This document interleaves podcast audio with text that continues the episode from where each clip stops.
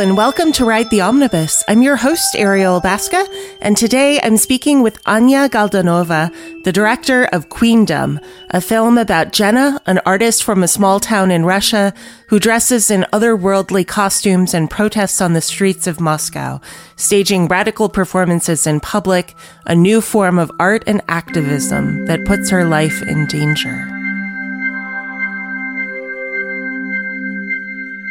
Love this film so much, and it is so incredibly powerful. And I wonder if you could talk a little bit about where the decision to make it came from. Uh, well, I started to develop this idea um, in 2019. Uh, in the beginning, it was more broad. Uh, it was about uh, like several drag queens all over Russia and then uh, Gena was one of the protagonists, uh, like possible protagonists. And uh, when we met and started to spend more time together, I quickly realized that I don't need docu series.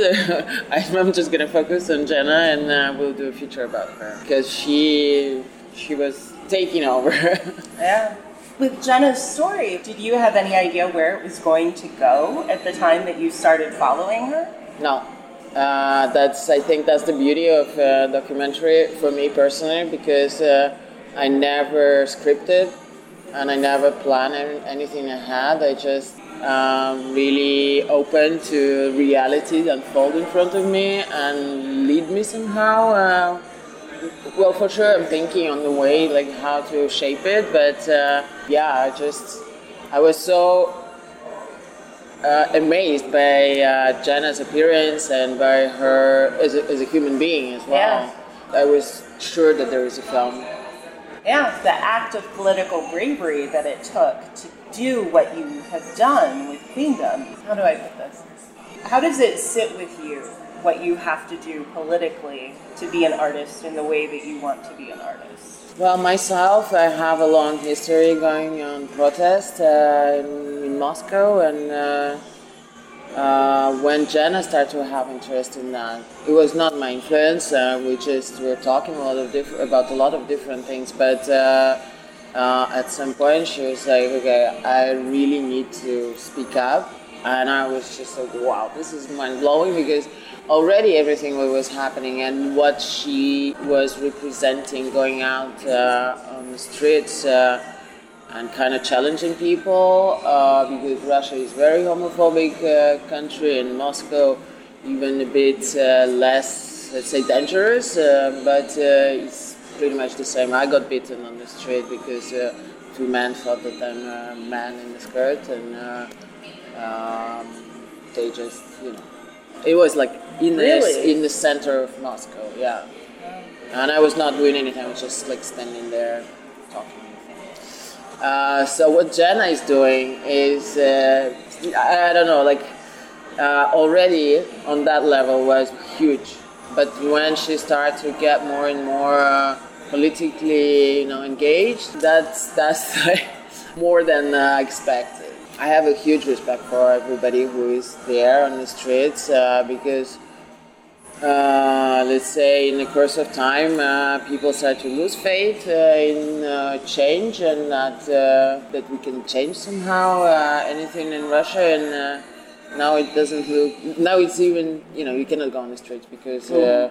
saying no war today in Russia it's 15 years of jail. And for example, all the all the phrases that are in, in the end of the film for most of them, I'm going to go to jail if they uh, will find out it one day. and I wondered about that, like yeah. the very specific risk to you to have a film like this premiering at a place like South by Southwest. How are you concerned about your own personal safety? Well, right now I'm not in Russia, and as long as I'm not there, uh, I'm safe. Uh, I still have family in Russia, and uh, I think so far it will not affect anyone. Uh, but uh, for sure, in the near future, it would be great if like, my mom would be able to leave Russia as well, uh, for many reasons, not only because of me.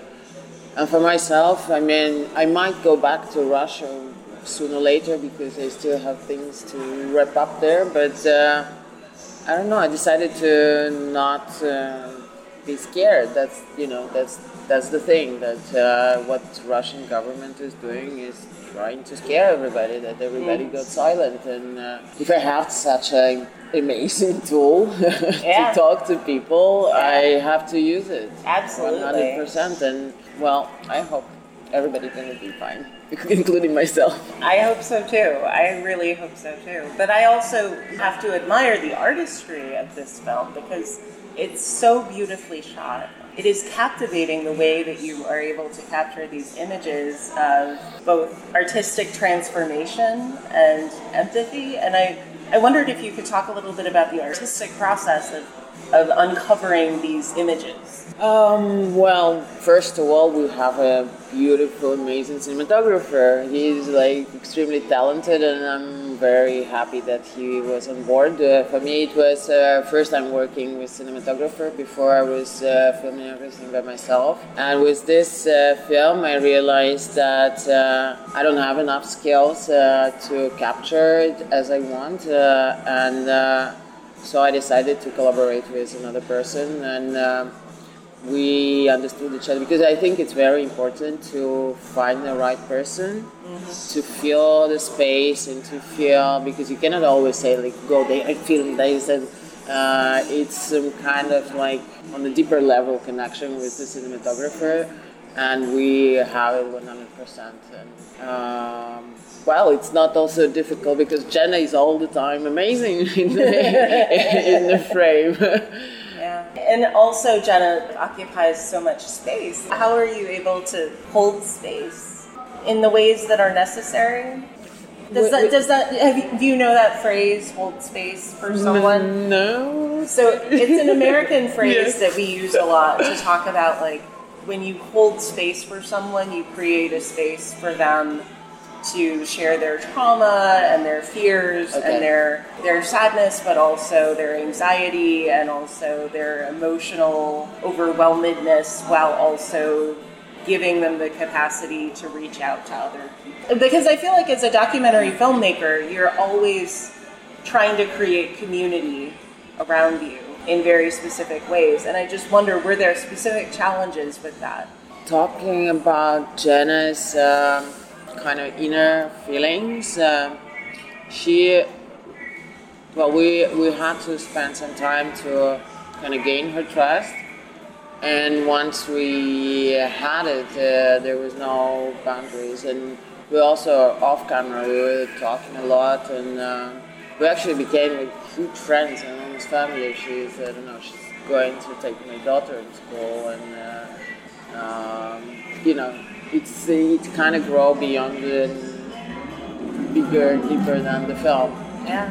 So I don't know if I'm answering your question. No, but you are. No, I, I just wondered were there obstacles though to gaining that trust? Were there things that were really difficult to Um, the thing is that uh, I relate a lot to Gena's um, story, and when we started to hang out, we, you know, we shared a lot what uh, what happened to me, and she was sharing what happened to her, and uh, in a way, I saw myself in Gena uh, in some kind of weird way, but uh, and I think she she had the same feeling, and that's why we bond like really strongly. You know, back in school, I remember that uh, teachers were saying like never cross this line with your protagonist. Like always remember that you know you're the director and there is a protagonist, Yeah.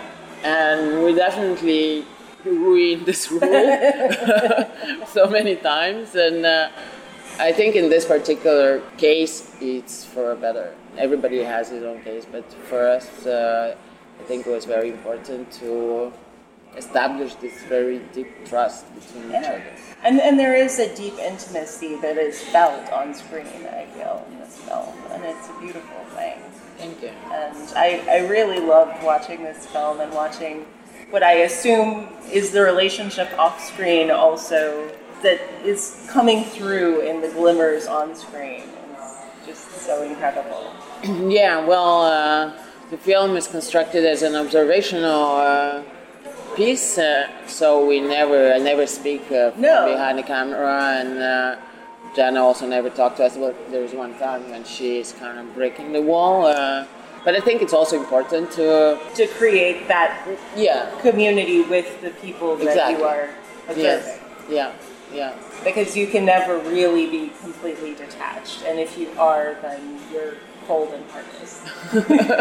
well, yeah, we could not because I'm a friend uh, now uh, and taking care of all Gena's friends. We're all the time on the phone. Uh, they all had to also leave Russia, so. We, as much as we could. Uh, together with Igor, we tried to help or to organize a car, like to cross the border from Russia to Kazakhstan for one person, or to um, I don't know, give some money uh, because somebody is in shit right now, and to find a place to stay uh, for friends. So it's growing, like it's a big, big uh, organism that you know growing in all ways, and I'm very happy that uh, that I have this chance to to help yeah. to keep doing it, you know, and keep in contact.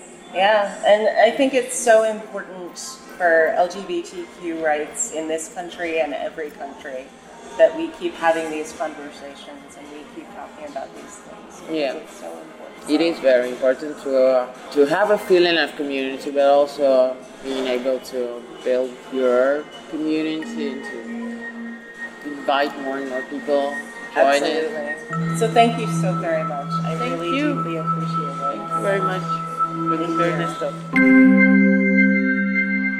Thank you for listening. And thank you for taking a moment right now to reflect with me on the history of the land you are listening on now. Whether you are stuck in traffic or sitting in your office chair, take the time to look up whose traditional lands you are on now and what treaties govern those territories. I record this podcast on the site of land stolen from the Manahoac people. I am grateful to work on this land, and I acknowledge that we need to protect and honor the history of the indigenous people from other tribal nations that have made innumerable contributions around the world. I share this in the hope that my listeners may join me in honoring our past, present, and future. Without this land, this earth, and each other, we are nothing. Before I go, please take 30 seconds now to leave us a five star review by clicking on support the show in the show notes. We don't want your money. We want your words. A simple RTO rocks my socks expands our reach and helps us keep bringing you great content. And connect with us on Instagram and Twitter where we are at Omnibus Ride. You can also visit our website, omnibusride.com, where you can go to dive deeper into our content and learn more about the show. A special thank you to our amazing editor, William Dass. We truly couldn't do what we do without him or Danielle. Be well, be safe, and keep in touch.